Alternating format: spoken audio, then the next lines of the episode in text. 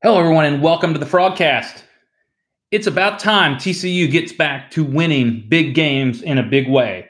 TCU 55, Oklahoma 24 in front of the largest crowd in the newly in the remodeled Amon G. Carter Stadium. The Horned Frogs take down the Sooners, hand them their second loss of the year, and let's just say there's going to be plenty to talk about because everything is sunny in Fort Worth. Get ready for those really bad dad jokes because I think we're going to have more wins to celebrate. Jeremy, thanks for being with me tonight. How are you doing, doing on great, this episode? my friend?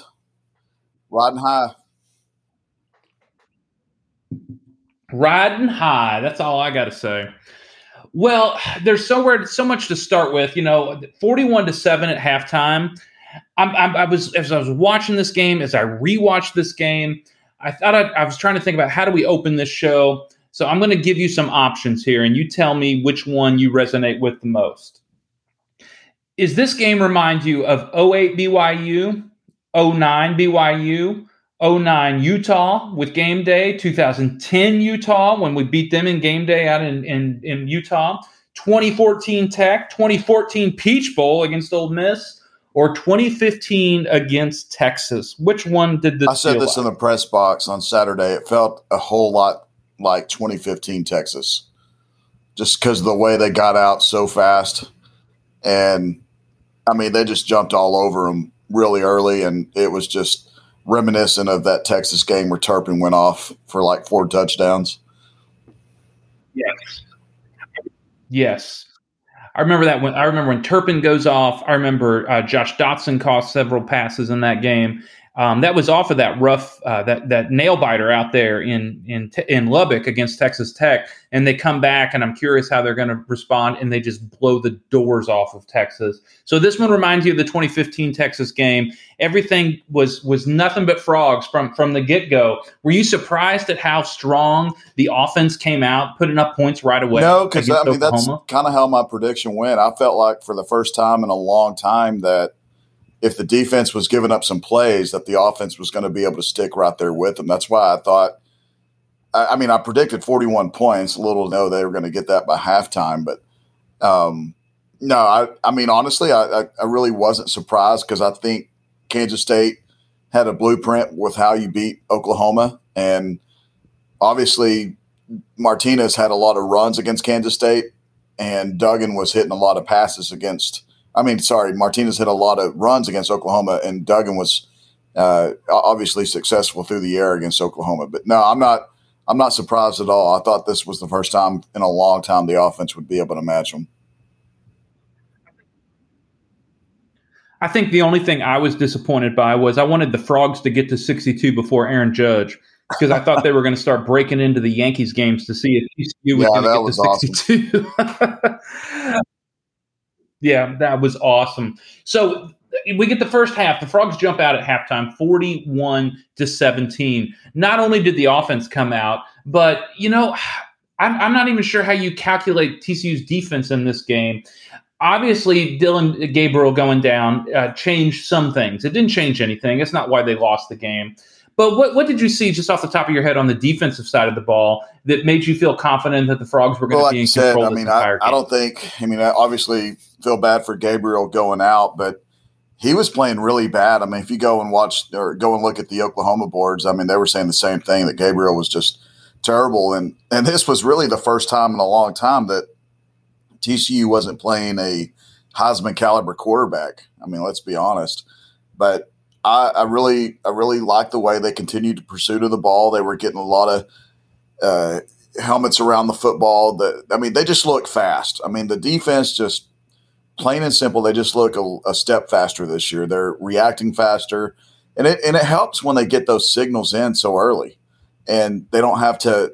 They're not playing on their heels constantly. So I think that's I think that's been a big help for them. But I, I really felt that this this was a uh, a game going into it that I felt Joe Gillespie was going to be really dialed in because when he was at Tulsa and they used to play Central Florida when Gabriel was at Central Florida, they beat him the last two times. I mean, they they UCF was a really good team and Tulsa just beat them. And the the two things that I noticed um, back in 2020, UCF is leading Joe Gillespie makes some adjustments, and UCF scores three points in the second half.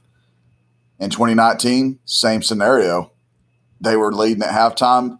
Gillespie makes adjustments and three points in the second half. I kind of did it backwards. 20. He did the same thing basically in 2019 and 2020 against Dillon Gabriel. So I, I felt going in that he was going to confuse him enough to where Gabriel was going to make some bad decisions. And obviously it, it showed on, on Saturday because he, he didn't look good at all, to be honest.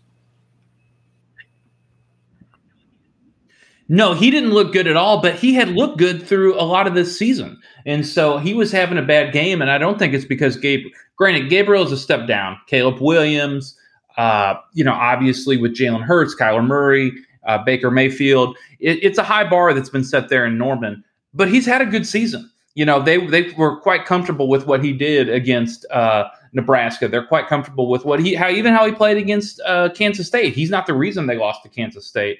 But I'm going to go ahead and join you with I am I continue to be impressed with Gillespie. And I know that's big shoes to fill on as, as being the defensive coordinator at TCU. But you know, you reference going back to Tulsa. One, I think one of the other underappreciated games is what Tulsa did to Cincinnati last season. You know, this is a playoff team that they played really well against Cincinnati last year. And you know, Scotty Montgomery's a solid coach, but Gillespie he I, I continue to be impressed with what he's able to do on the field. And so with the with the toys and the gadgets and the athletes that he has at TCU, I'm with you. I'm not surprised that he's doing well because he had a track record of doing it. He's just moved to a bigger stage and he has a set of athletes that he's never been able to have before.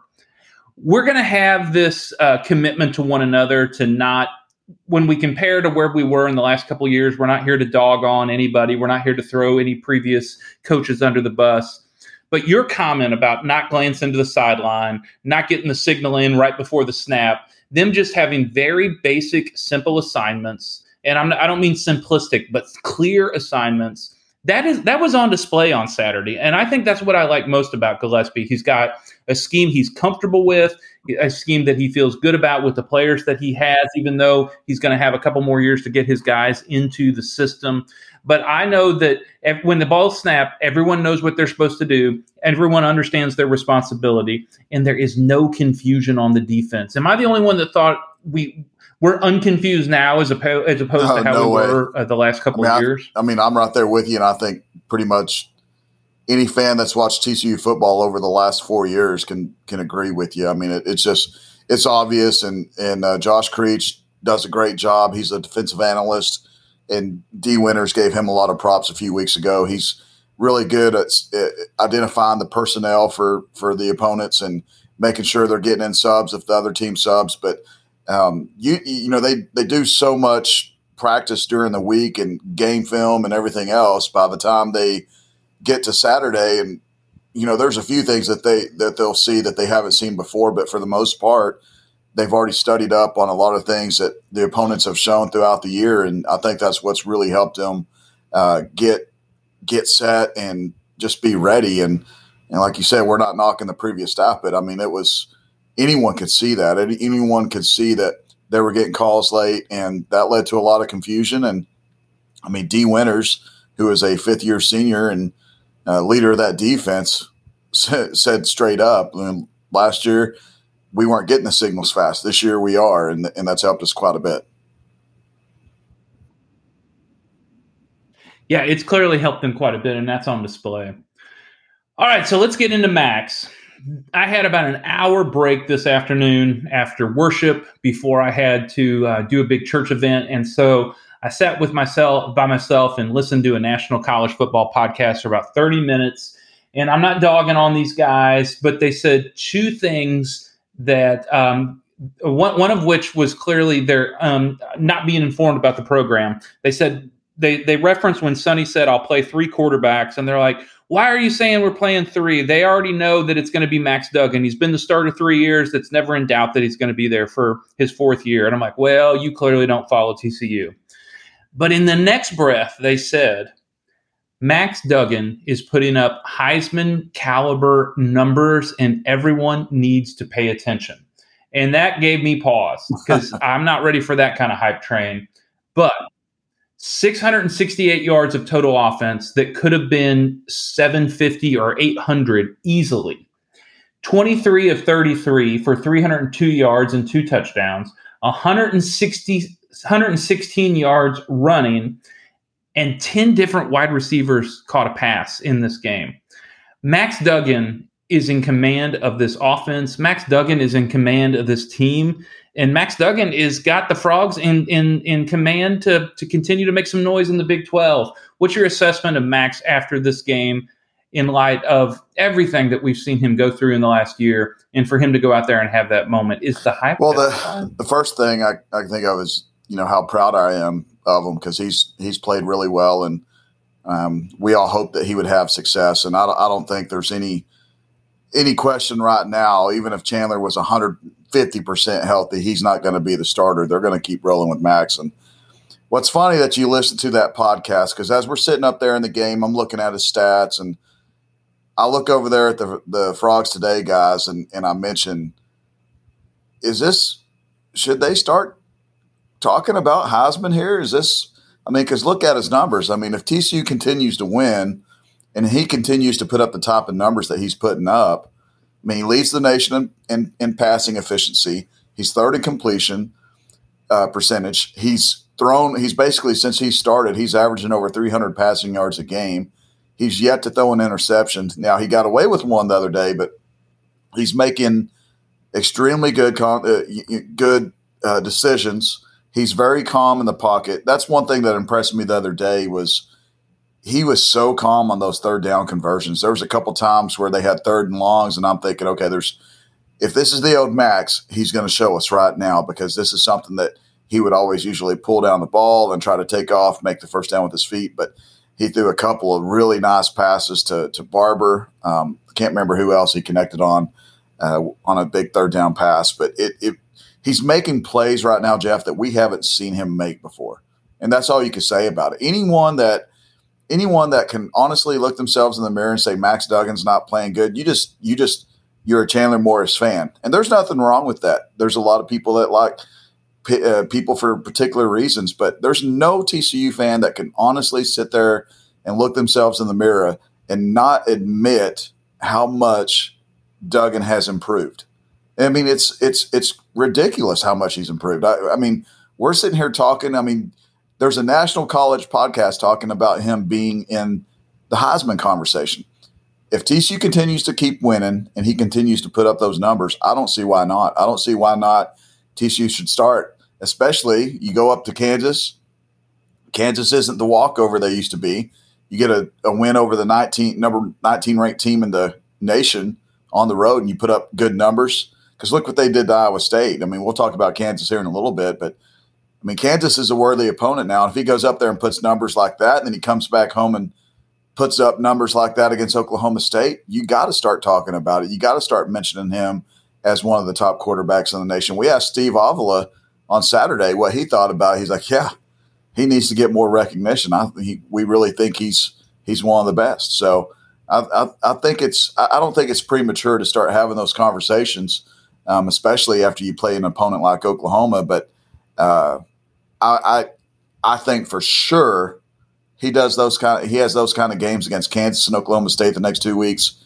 He better start getting mentions. Yeah, he better start getting mentions. If he continues at this pace, they're going to have to get ahead of the curve and start to push that. You know, uh, you mentioned that Max Duggan wasn't making plays like this in the past, and, and I agree. There is there is no doubt that his mechanics have, has improved, his accuracy has improved. I, I really like the way that that he runs the ball now. But not only is he making plays, he did he wasn't in the past. He's just they're giving him opportunities to make plays in the way they didn't in the past. They are setting him up to succeed in the ways that they did not in the past. Here's my example. I know it's going to be it's going to it's going to be a trigger warning for some of you old time frog fans. 226 left in in the first half. Historically, what is the TCU offense trying to do with 226 left in the half and they and they have the lead and they're getting the ball? Um, oh, they're sitting on the ball, yeah, aren't they? Don't you know they're if running, you save those timeouts in the first half, you get you get they roll over to the second half, right? Yeah, they roll over to the second half. Well, they are they are doing what that offense is designed to do. They're attacking, they're getting down the field, and you've got, I mean, let's just pause. The Oklahoma secondary is a clown show.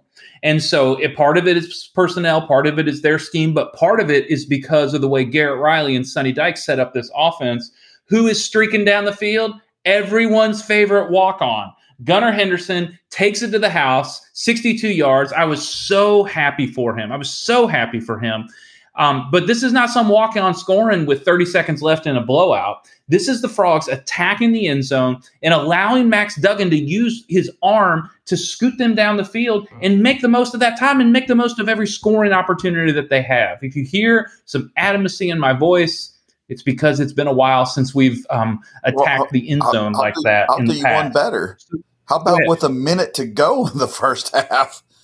They're throwing the ball downfield, and Jeff, with time running down with a 41 to 17 lead, Max Duggan is throwing a Hail Mary to the end zone.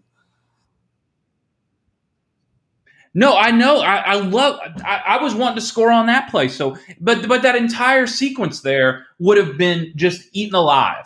That's what would have happened. They would have eaten it alive. They wouldn't have scored the touchdown with 216, and they sure wouldn't have been throwing it into the end zone.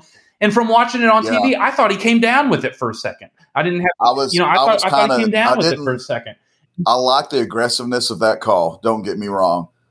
But the cynic in me was like, man, Max is going to get a cheap interception because they're going to throw a Hail Mary up and, you know, people are going to see it's going to, he's going to have a one INT next to his name.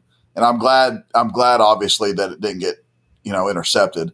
Um, but, but I love the aggressiveness. I really do. I mean, and it, again, it's another thing that's on that list that Sonny has in his desk drawer in his office.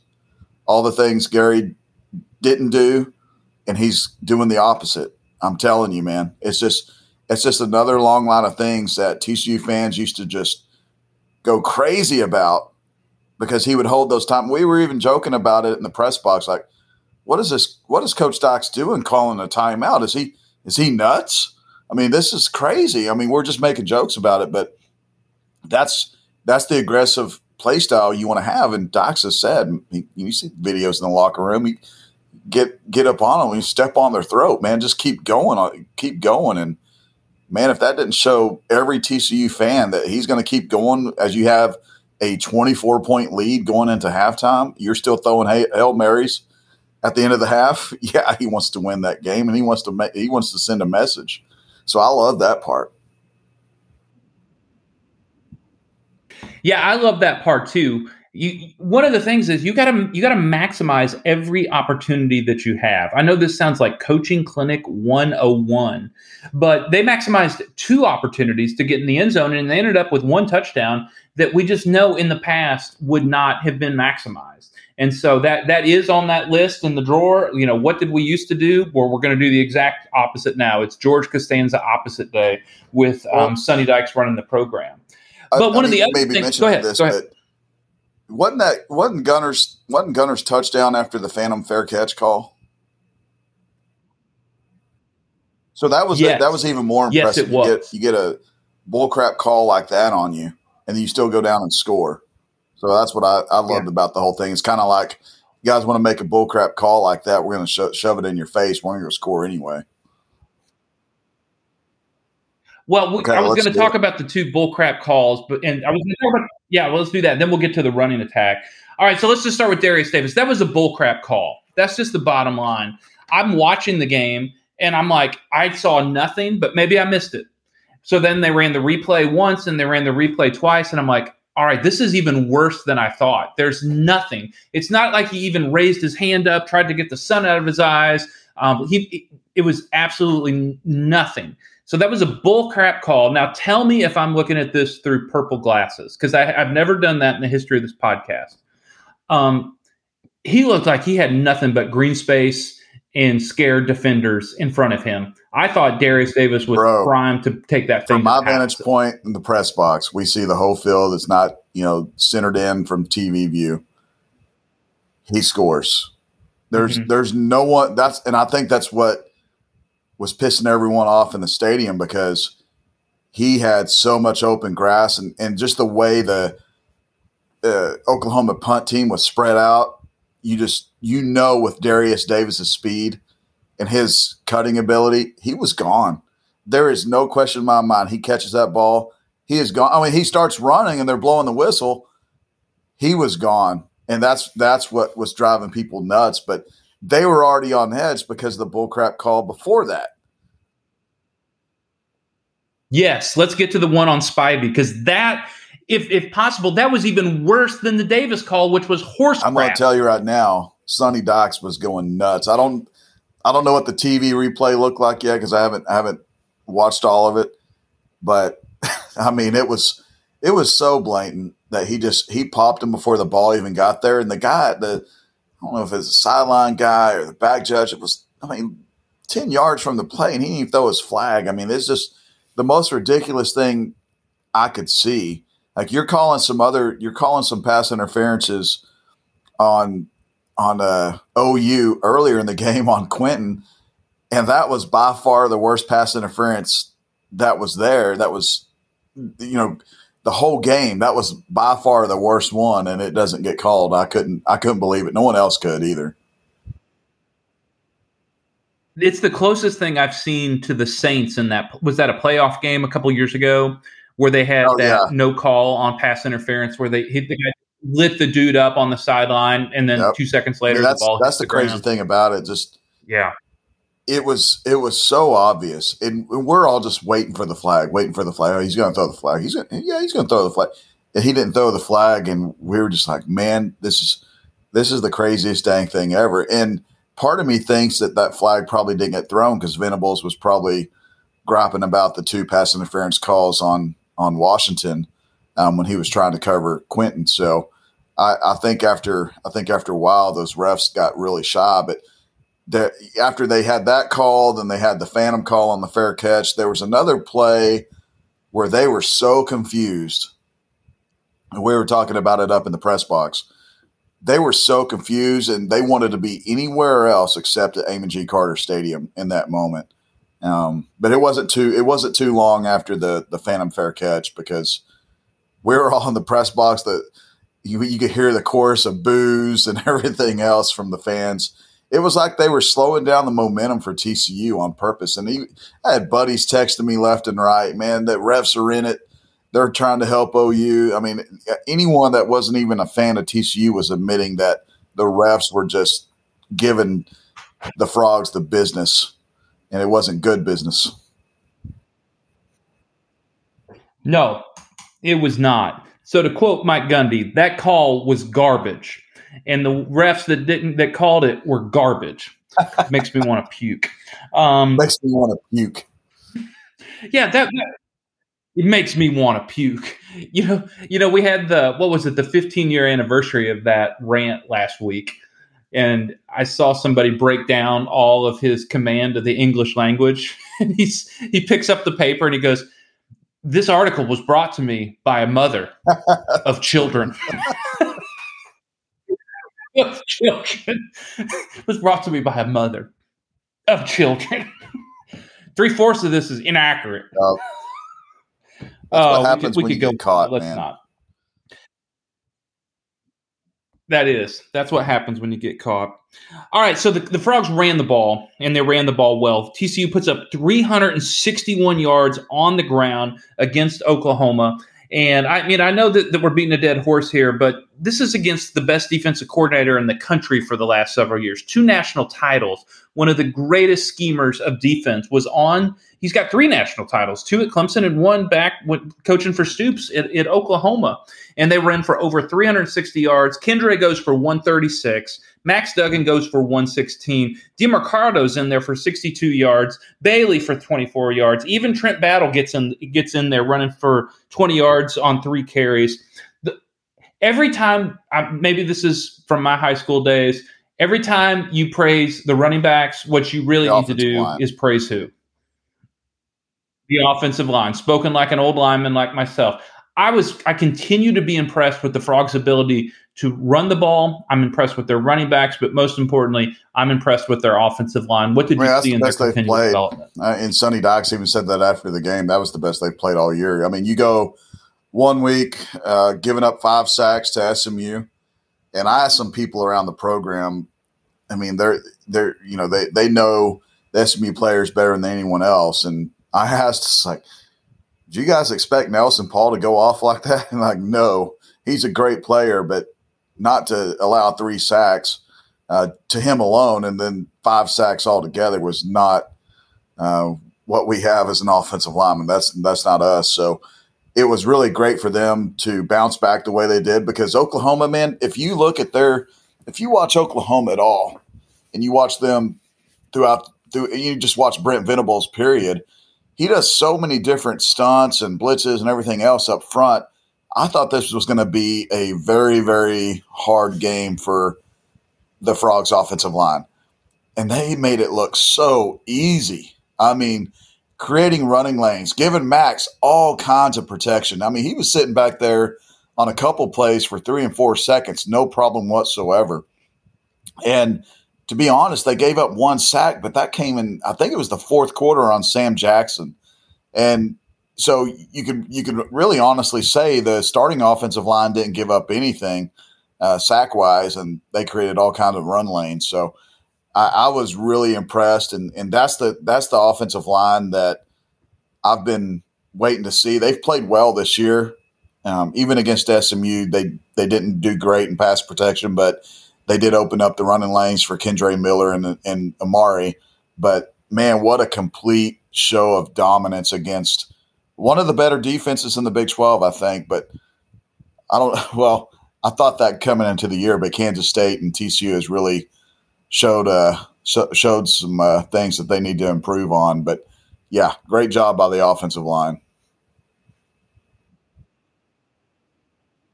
Yeah, I continue to be impressed with the offensive line. And I think not to go jump ahead, but I think that's going to be the advantage next week going to Kansas is I, I, know Lance Leipold is a great coach. I know that he has gotten so much out of those players. And to be honest, I'm really happy for Kansas fans. Um, but th- I think this Frog offensive line's ability to just lean on you, not only does it continue to open up running lanes and be able to grind you down as the game goes on, but it's what opens up the pass game. And so I'm, I'm really I'm really looking forward to see what this offensive line can do to continue to develop. And my hunch is this offensive line is going to continue to improve, and we're going to continue to be singing their praises over the next several weeks because we got Kansas, and then by golly, we got Oklahoma State. So I'll be interested to see how that develops. Yeah, I really like. Uh, you know, Avila played really well. Coleman had a really good game. I was really impressed with with Brandon's yes. performance. and I think he's going to continue to get better. And Mike Nichols came in there. Uh, Coker played a lot better, but Mike Nichols came in and played some right tackle too, and he looked good while he was out there. So you know, props to the props to the O line. And I could promise you this during practice this week when they had media availability, Ricker was getting after them. I mean, he was getting after them, and I and that's what Max said after the game. He, he felt like the offensive line kind of had a chip on their shoulder this week. They they took one to the chin. They knew people were kind of talking about them, talking about how poor they played against SMU. So they had something to go out there and prove. And think now you gotta you gotta really consider TCU's offensive line as one of the better ones in the Big Twelve. Oh, absolutely. You have to consider them one of the better ones in the Big 12.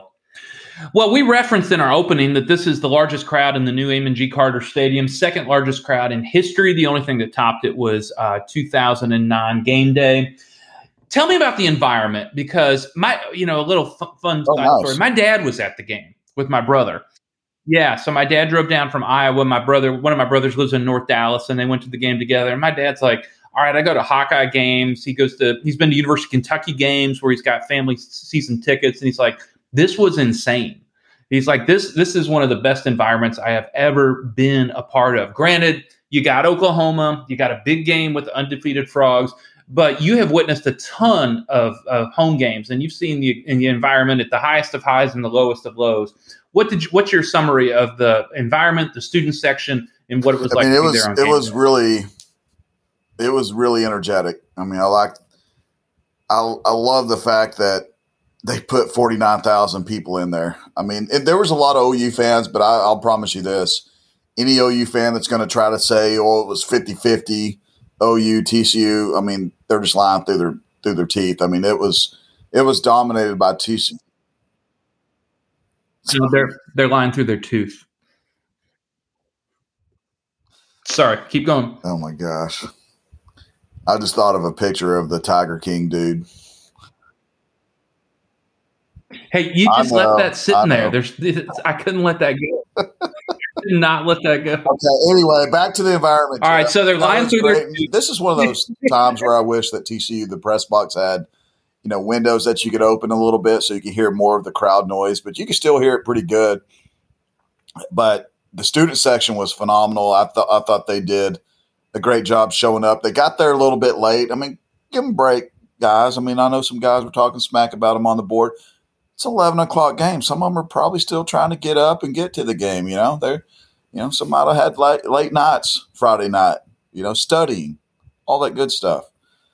But I thought the student section was really really loud. Uh, I, I just thought the the fan base was really loud in general and you know, they had plenty to cheer for, and that's that's what makes the difference. But I still, I you know, and and and I hate that I wasn't there for this, but I still remember the uh, the Utah game in 09, just hearing stories and and seeing it on television and and everything else, and that's the one thing I'll always say about that game, and people that were there can can tell you this, and um, Jeremiah was there. I could he call, I called him and I could barely hear him on the phone. It was so loud. But that Utah game in 09 was full capacity, 45 minutes to an hour before kickoff.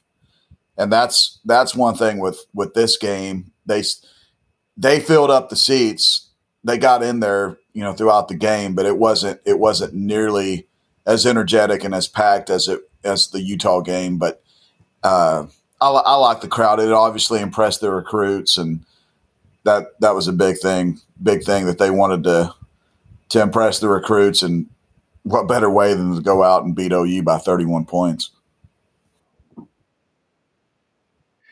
Well, to have that kind of turnout for, let's be honest, an eleven o'clock kickoff, we're all we're all whiny fans. Oh, my kids got soccer at eight o'clock in Aledo, or oh, the sun's hot, or I want to tailgate and watch it on, on in the parking lot. Eleven o'clock to get that yeah, kind of turnout, I, I, I, feel good about that. It, it, if it would have been at two thirty or six thirty, we we all know it, it may have been a little different. It may have broken the record. Um, and one of the other things, and I, I'm sure most Frog fans aren't thinking about this that might have been the last time Oklahoma comes to TCU in yeah, very for who very knows well how long. Yeah, but when you count eleven o'clock and still getting that kind of turnout, I feel really good about it. I feel really, really good about it. Well, you mentioned recruits. Who, who did the Frogs have on campus uh, for for this game? Official recruits, unofficial recruits. No official. I think our list just is all unofficial. But I think the biggest names: Warren Roberson out of Red Oak. He's four star safety down to TCU and USC.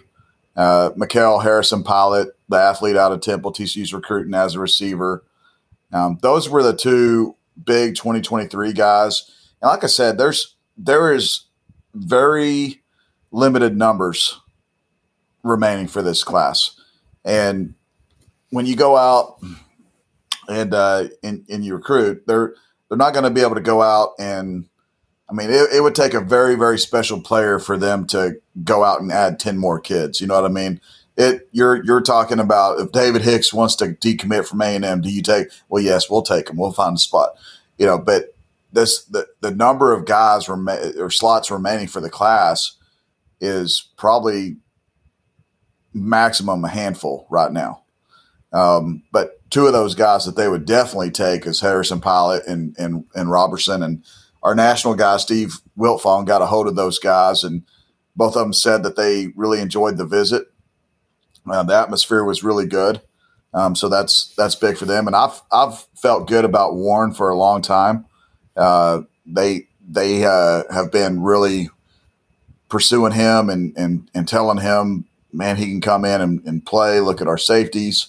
Uh, you can come in and have a chance to to play early because our safety group is you know, a lot of them are juniors and seniors, so they're they're going to be they're going to be graduating here pretty soon. So uh, they they've sold that to him and Harrison Pilot. I mean, you've got a guy like Malcolm Kelly that continues to recruit him pretty hard. And Quentin Johnston is from Temple. Then you've got uh, Jared Wiley from Temple, and you've got Davion Curtis, who's a, a graduate assistant. He's up. He's he's uh, around them all the time. He's from Temple, so you've got a lot of you got a lot of people around TCU's program that is really pushing for his commitment. The other school that I thought was a, a big player uh, a while back, Houston, they've they've just kind of fallen apart here the last few weeks. So I've, I've always. All right, I'm going to make a I'm to make okay. a conspiracy theory comment. Matthew Golden's yeah, going to be on. Campus we were talking about him. I think Drew Davison brought him up to me. How did he was asking me, "How do you think he feels?" I said, "Probably, probably not very yeah, good right no now." kidding. How do you think um, he feels? Well, you know that was one of the things that I know I cut you off. That's one of the things I wanted to bring up. You talk about that this class that it's tightening up. They're, the slots are limited. Did the, how do how do you how do you keep room for a, a, a ten and two season coming off of a five and seven season with a new staff?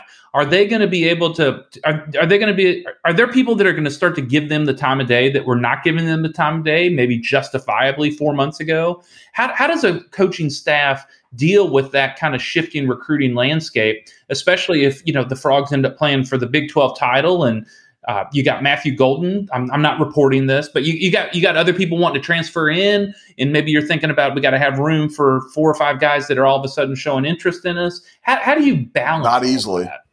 I mean, honestly, you it comes to a point where, and I won't mention names, but there's a guy there's a guy out there that I know TCU fans would love to have in their commitment class. I, beyond a shadow of a doubt, I know they would love to have him. He has contacted TCU so many times within the last few weeks, but TCU TCU was going to take him. They thought they had him. He chose to go somewhere else, and now that place isn't working out. He sees TCU's working out pretty good, and TCU's like, well, you know what? We don't have room for him. He's not playing that good this year. So, and I'm not going to mention his name, so don't ask me about him on the board. You guys can guess all you want, but uh, can't tell you. What's his name? Uh, yeah. Okay, that's my favorite player. Can't tell you. He's out of L L Y A. Right. Tell you. Oh, there's an H on the end of his name. Um, yeah, his tape his tape is good, but man, he does not have yeah, a five star. Nor is his dad a coach, nor does he bring a lunch pail to every game and practice. No, but yeah. Morris is dad. No, I mean that's. I mean you got to balance it. I mean, there's Marcus Dill's another kid. Marcus Dill, you want to? He's going to call up. Yeah, they're absolutely going to take Marcus Dill. So I, I think I think the numbers are are limited somewhat. But if if guys come in that, I mean, let's let's take for instance Rueben Owens. They're not going to turn away Rueben Owens. You know, there's there's certain players out there, and I can't give you a list of guys that they would say yes. But if it's a five star or a four star kid that wants to join the fold, then yeah, they're gonna they're gonna figure out a way. Maybe they take less transfers. Maybe they maybe they have a kid graduate early and a scholarship opens up, or maybe a kid leaves. I don't know. That's just it's always it's always something that's going to be part of the variable. And it's always hard to determine how many how many kids are going to take, and that's why it frustrates me sometimes because there's no way I could ever predict, even if I ask the coaches every day, "Hey, how many how many uh, slots do you guys think you're going to fill?" And we could go to Sonny Dykes on Tuesday and ask him, "Coach, how many how many slots you think you're going to fill for this class?" And whatever number he gives us, it's going to be different. It's always going to be different because there's always something that's going to change um, within the within the recruiting cycle. So I, I, can say right now they're they've got those names I already said Harrison Pilot, uh, Roberson, and and Marcus Dill. Those are absolute takes that they still feel really good about all three of them. And then you have some room for a couple transfer guys, and if by chance a couple of those higher ranked kids that you just missed out on decide to call and want to get back into the picture, then you figure out you figure out how to maneuver some things and see if you can get them on campus and, and get them part of that class. So it's uh, it ought to be interesting because I've always said, you know, the hype of a season, uh, it can it can help some ways. I don't think it's going to be uh, a huge help, but obviously you play in a Big Twelve title, that's that's going to raise some eyebrows. Um, but I do I do always say that winning helps recruiting more than losing hurts recruiting, if that makes sense. I always, you know, every time if if TCU loses to Kansas, without a doubt, someone on our site will ask, "Are the recruit? Is there any gun? Is is anyone going to decommit because of this?"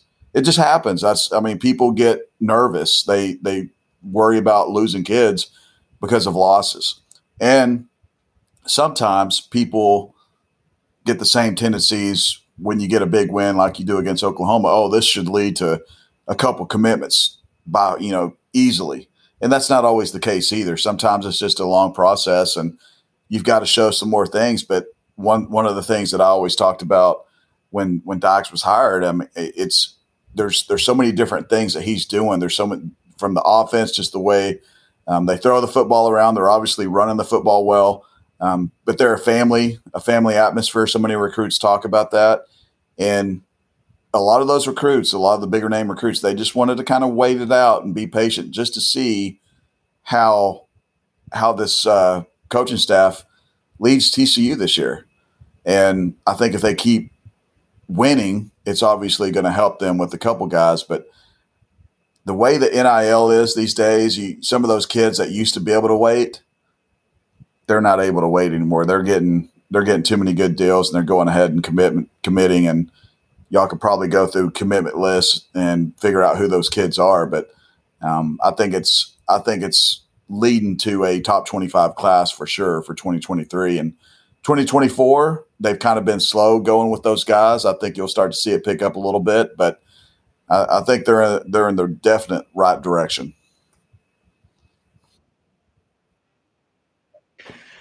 That is recruiting 101 with Jeremy Clark. I appreciate that. I'll be curious to see how all that shakes out as the Frogs hopefully continue to win. Well, as we wrap up the OU game, uh, we have to talk about what was it like in the press box and in the stadium when Damon Harmon went down because that that was really hard to watch. I mean, it in some ways I was like, let's just stop the game, which I know is actually the worst thing to do because the guys need to get in there and hit and, and learn to play again.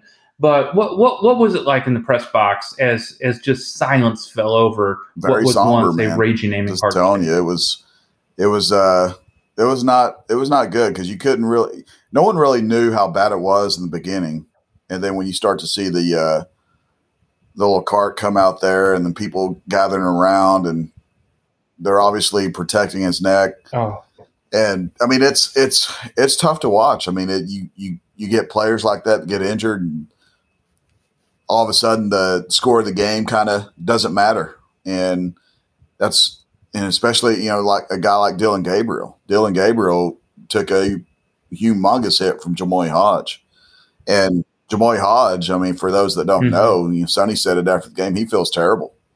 He feels he feels terrible about it. I know that was Yeah. So on the, on the I mean, TV. he he didn't he didn't want to you know have Gabriel get hurt like that. I mean, obviously it's a it's a football play, and he's going to be labeled as a punk the rest of the year and a cheap shot artist. And I really don't think he's like that. I mean, he's he's really a good kid, and I think he was just playing football. And I don't think I think the last thing he wanted to do was hurt Dillon Gabriel. It's the kind of same kind of crap that people from Oklahoma talked about with Ty Summers when Ty Summers hit Baker Mayfield that year.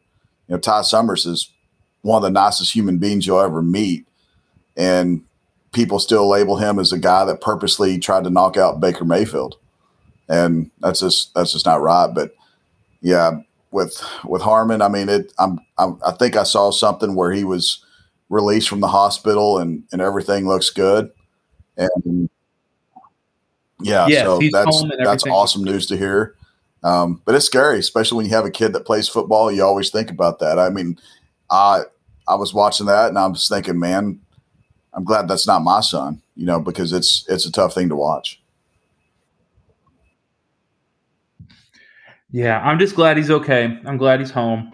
I hope he rests up and that there's zero consequences to this for his physical health moving forward because it is scary as can be out there. Man, that was scary. Well, just like we all predicted, Jeremy, for the second weekend in October, even though we have Texas OU in the Cotton Bowl and we have A&M traveling to Tuscaloosa, where is college game day going? Of course, they're heading to Lawrence, Kansas for a battle of undefeateds. TCU against the Kansas Jayhawks. Man, did you ever think you'd see the day where the Jayhawks are I five mean, and you oh and I oh hosting game predicted this. I mean, come- let's give ourselves credit. I mean, open up that envelope where we We said did. Kansas was going to be five and zero. It's some. It's so- it's somewhere in your office, underneath all the sermons. Yeah, They're- I've got it they're right here. somewhere. Yes, yes, I mean, right underneath. Holy cow, man. You're talking about two teams, and this is how crazy college football is, and it's so tough to predict. I mean, you got a team that was predicted to finish 10th, bottom of the barrel in the Big 12, sitting at 5 and 0, number 19, and you got another team that was predicted to finish 7, sitting at 4 and 0 at number 17. I mean, that that's just crazy talk to me. Mhm. And, and and no, I could have never imagined that college game day, unless it was the basketball version, whatever, whatever be, whatever. I know. But what I mean, it's going to be a great scene. I know they're probably. I, I don't know where they're going to have it at, but I bet it's probably going to be on that hill that overlooks the stadium. That's a really cool side up there. Um, but man, I, it's Mhm. Uh, if if for some reason TCU doesn't win the game, at least you could say Kansas is six and zero instead of one and five. You know what I mean? That's I know they'll be six and zero and Yeah. probably a top. so it's 10 not. I mean, I, I know TCU fans still see Kansas across the jersey. They still see the gigantic Jayhawk on the helmet, and it's it's still the old Kansas. And a lot of it's not just TCU. It's a, a lot of fan bases that aren't really. I, I think they're just logo watchers, but it Kansas is playing really good Yeah. football.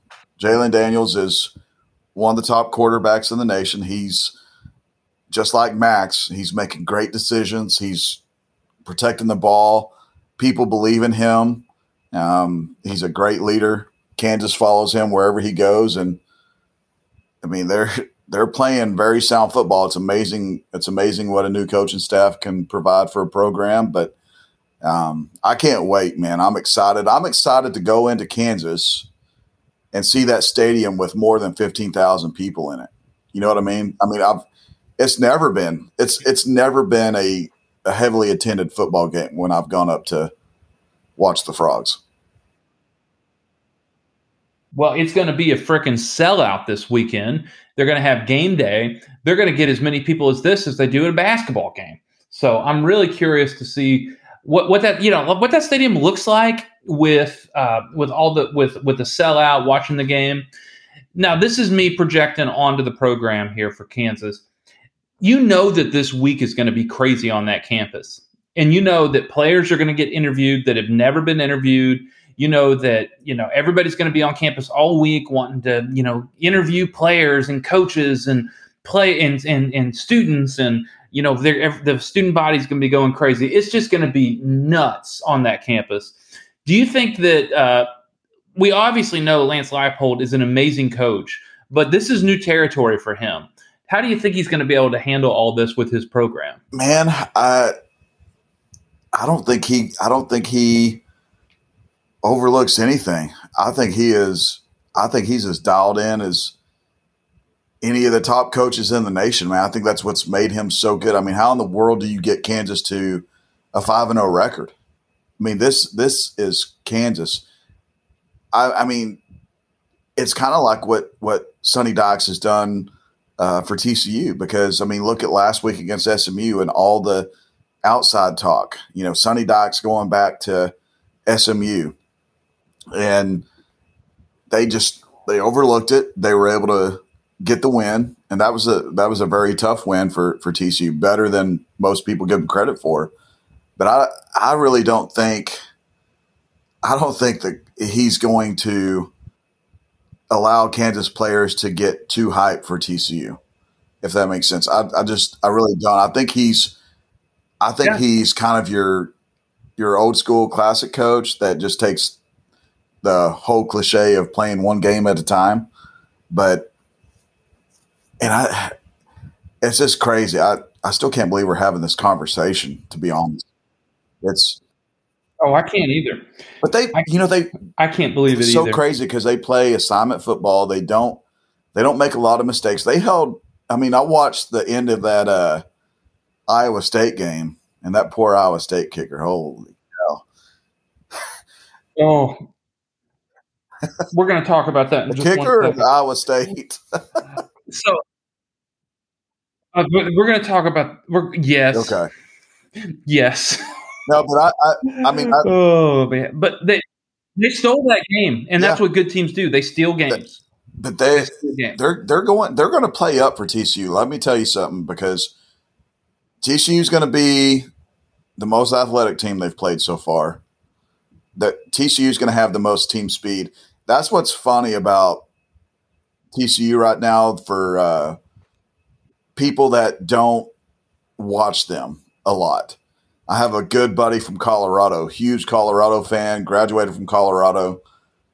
He texted me during that game and said, "Man, TCU is so much faster than us." And then I had a buddy from Oklahoma who is a diehard Oklahoma fan. And he texted me, he said, Can you go down at halftime and tell Sonny Docs to take it easy on him?" And he said the same thing. He said, TCU is so much faster than OU, and it's not even funny. He said, How did that happen? And I said, Because that coach, that strength and conditioning coach they have, they've always had the athletes, and now he's pushing them to their limits. And in the process, has gotten the most out of them that they've had in the last three or four years. And we're seeing the results of it. And I think that's the big thing for them going up to Kansas. Kansas is not going to see those type of athletes, but at the same time, I think TCU hasn't seen a uh, as well coached team as Kansas is. A team that plays assignment football that doesn't make a lot of mistakes. They're not going to beat themselves. And I think that's gonna that's it's it's gonna make the battle even more interesting. I don't think we're gonna see a 14-11 game like we saw with Iowa State, and I don't think we're gonna see a I don't think we're gonna see a 42-34 game either like we saw with TCU and SMU. I think it's gonna be somewhere in between, and TCU I, I think will pull it off. Um, but it's not it's not gonna be as easy as a lot of people think. Well, we referenced let's let's sprint through a couple of games here, and then we're going to get a final prediction. But we referenced the KU ISU game, Iowa State game, fourteen and eleven. That sounds like a Wisconsin Iowa score. Um, but that kicker, I mean, was he? I think he was one of four on field goal tries. Makes one of them, and Iowa State wins. Uh, you know, my my senior year, I kicked a thirty-seven yard field goal in On TV? practice, and I actually woke up. Oh, okay. No, in varsity. Yeah, and I woke up to a DM from Matt Campbell Oh, asking if I had any more eligibility left. Um, I know. The only thing better than bragging about a field goal in practice is um, you see that mountain over there. Oh yeah. I bet I could throw a football over. it. Poor guy, man. I mean, Yes. I know. I felt bad for the dude because as soon as he, it's almost like as soon as he snapped it, I'm like, I mean, nope, he wasn't even close in. on that last one. He's a if no. because I was kind of I was listening to it on the way home, and if I heard them right, he's a true freshman, correct? Yeah, he he stood no Yes. chance making that field goal. I mean, he was you could see it in his eyes. He was so nervous just even going out there. And what he missed it ten yards to the left. hmm I mean, Oh, easily. I mean, it, like as soon as he kicked it, I'm like, nope, not going in. It was kid. obvious. hopefully Iowa. State's been nice to him this Um, year, showed him Um, some sort of grace. I'm sure nobody lit up his mentions. But that I mean, Yeah. that's that's the type that's the type of game they've Go ahead. they're winning, man. They win those. They can win a high scoring game and win a win a low, beat them up, knock them down type of game. You know, it's just they're they're they're playing sound football right now. All they do is win. All right, so around the rest of the Big 12, Oklahoma State beats Baylor 36 25. Texas beats West Virginia 38 20. Kansas State beats Texas Tech 37 28. Um, of, the, of those three other games, anything else um, do you want to comment on in terms of the way that those games shaked out and the way that and it's going to telling impact you, the Big 12? there is so title much parity in this league. It, it- Vegas must be making a killing for people trying to bet on Big Twelve games. Honestly, because yeah, I mean, Oh, you really, yeah. you really can't do it. I mean, prop. I mean, Kansas State is playing really good right now. That's a good win for them. Oklahoma State. If TCU can get this win, who, who does Oklahoma State have this week? Oh, perfect. They have a bye. So they got two weeks to prepare. Mhm. So if TCU can get through Yep, got two- Kansas, I mean, you know the Big Twelve schedule makers probably thought, oh, we'll give we'll give TCU a break. We'll schedule them Kansas before they have to play Oklahoma State. Little do they know, but Yep. yeah, This is why we need to get Houston into the conference as soon as Yeah, we can, no so they can become the new Kansas. but that's, I mean, that's yeah, Oklahoma State putting thirty six on Baylor. That's pretty impressive. I mean, that really is, and and they did it in Waco. So hmm Spencer Sanders is playing pretty good. I still think their defense has some holes in it that uh, a good offense like TCU can do some things against, but it's it's a it's man. I still say it's a wide open league. I think Kansas State. What did we talk about when the when we first got started this year? I, I'm so glad that TCU plays Oklahoma, Oklahoma State, Kansas State, and Iowa State at home. And I'm really, really glad that they got Oklahoma State Yeah. and Kansas State at home right now. I'm not so worried about going to West Virginia anymore because West Mhm. Virginia is not playing very good football right now. no, no. Neal Brown might be the coach that gets fired from the Big Twelve this year because he's the only one that's on any kind of hot seat. Everybody Yeah. else is happy I, their coach. you know, honest, honestly, that's that's very true. Mhm. Texas Tech's another one that I'm glad you get you get at home. Texas, TCU's never had. I mean, they haven't had a Yeah. problem winning at Texas in, in a while. So not really worried about that. Yeah. Yeah, what I'm But saying. we got Yeah, Iowa they- State at home you as got well. you got those the tough Yeah. teams. The the the top half of the Big Twelve at the, uh, with the preseason rankings. Most of them come home. Uh, you're you're playing at home, with the exception of Baylor, and that's another school that TCU's really never had Mhm. a problem going down to Waco and, and beating Baylor at home. So the schedule is is working out really good, but it's gonna it's gonna be really gl- good considering how tough Oklahoma State and Kansas State's going to be um, when they come to town. So glad glad for glad for some home cooking this year. I'm going to be really surprised if Kansas State is not in the Big Twelve. Yeah, they may be playing the best out of anyone.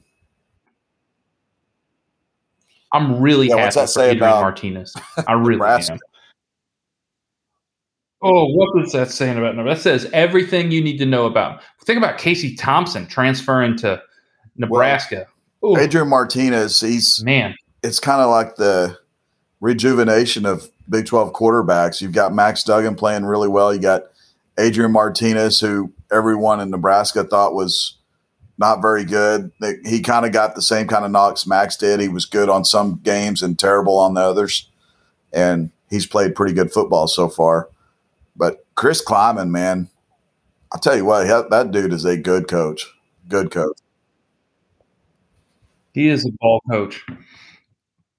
Well, you know, the funny comment I read about Leipold and Klieman was, "Oh, shock! The guys that have nine national titles between them know how to coach college football." Yeah. Yeah, just because you're a, just because you're playing in FCS Yeah. doesn't mean you can't coach college football. Because pretty sure I've seen North Dakota State just whoop up on some teams that are Division One teams, FBS teams. oh, I remember. I remember them going to Iowa and Yeah. pistol whipping And you get you got guys going all the way to North Mhm. Dakota to do it. So you must be some sort of a good recruiter too. Yep. You must know what you're doing. All right, let's get on the record here as we close out. College game day in Lawrence, TCU against Kansas. Who? What's your score? What's your prediction? Who do you got winning this game? I've got Lee Corso putting on the Jayhawk head because he's he's gonna he, okay, I'll he's go gonna he's that. gonna pick. What Oh, about Pat McGaffey? he's he's gonna pick TCU.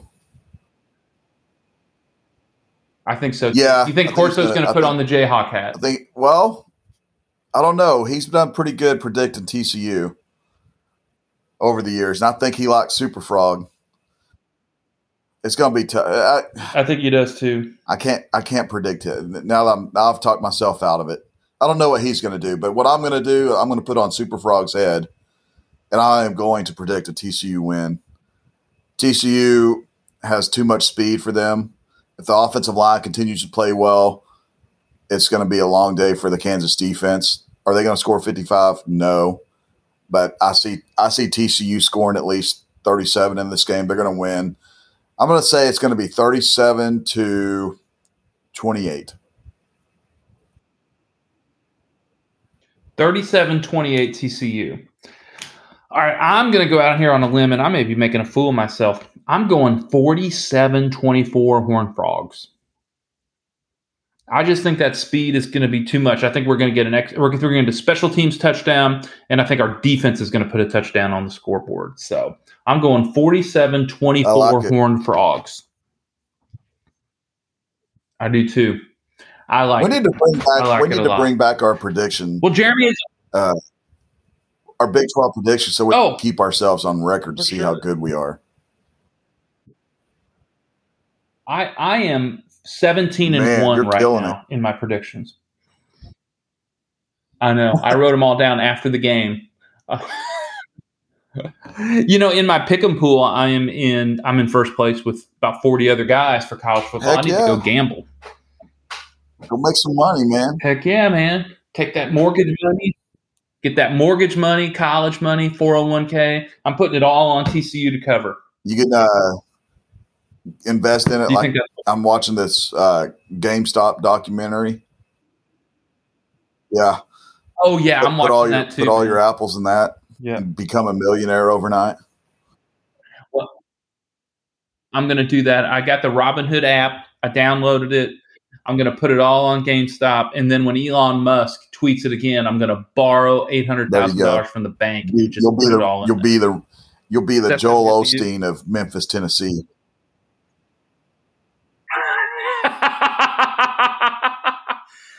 Lift up your Bible and say it like you mean it. This is my.